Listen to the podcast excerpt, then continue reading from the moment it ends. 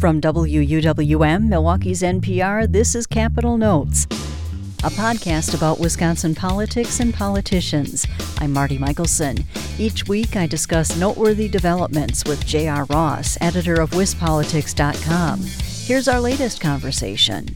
So, JR, the Wisconsin Supreme Court has agreed to hear a lawsuit brought by Republicans in the state legislature challenging Democratic Governor Tony Evers' safer at home order. Republicans cried foul when Evers extended the order to May 26th and are demanding that he lift it and take steps to reopen the state's economy. The court, which holds a 5 to 2 conservative majority, will hear arguments in the case tomorrow. Were you surprised that the court took the case? Uh, no, actually, uh, there was a lot of people betting that the court would actually issue a ruling without going to arguments, that it might just issue something off of what was filed. So the general consensus I've gotten from people is that there's a feeling that because it's a 5 2 conservative majority, that it's likely the court's going to side with Republicans. But the impact is the next question. What's that going to look like? And if the court takes its time, this second order may expire before the court's order nixing it takes effect. Right. The court indicated it will issue a ruling soon after hearing arguments tomorrow. Why do you think it'll act so quickly? Well, uh, there's obviously it's an emergency appeal. They want the Republicans want quick action, and the court is moving at fairly decent speed compared to a normal case. But again, go back to that question of well, how quickly can they act from here? Um, can they get an order, you know, get or, uh, decisions written? Um, how long they going to take after listening to oral arguments? Then get those decisions written in time to have it really impact that order? We don't know.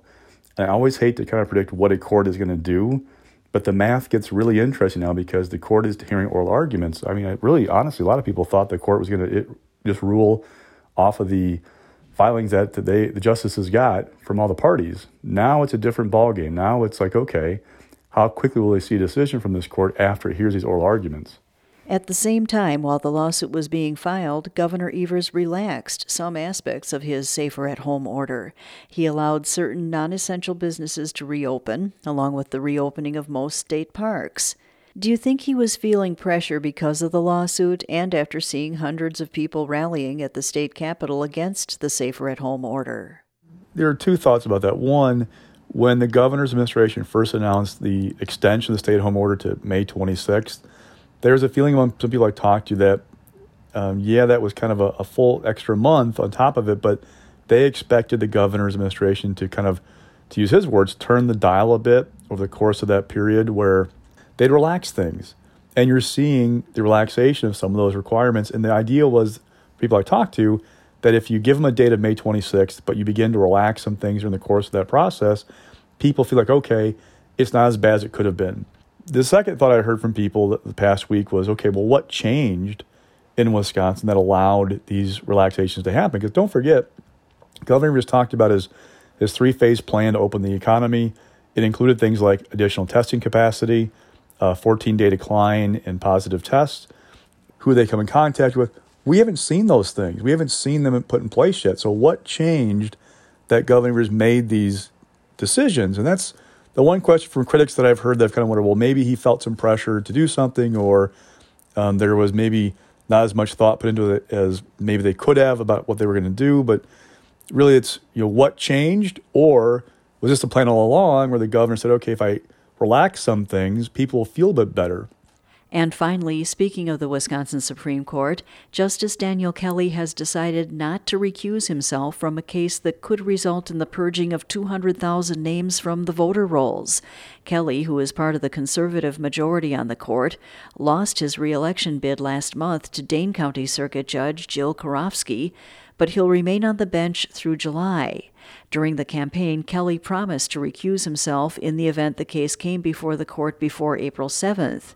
But now that the election is over, Kelly says he'll participate in the case if it comes before July 31st. Are you surprised that Kelly has decided to hear the case, and has he been criticized because of this? Oh, sure, he's been criticized, but it's not surprised people I talk to, in part because, you know, think about it. The whole hangup was that Kelly was on the ballot in April and if it could affect the, that election, it would be inappropriate. Well, now that that issue's gone away. He's not on the ballot any, anymore. In fact, he's not going to be in the court anymore after July 31st. So there's no hindrance to him over a an appearance that the issue would impact his own personal prospects.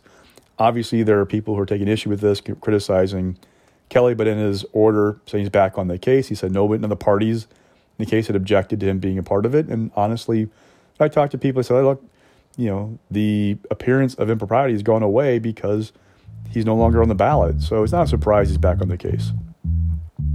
That's WisPolitics.com editor J.R. Ross. You can join us each week for our conversations, and if you haven't done so already, subscribe to Capitol Notes on iTunes, NPR One, or wherever you get your podcasts.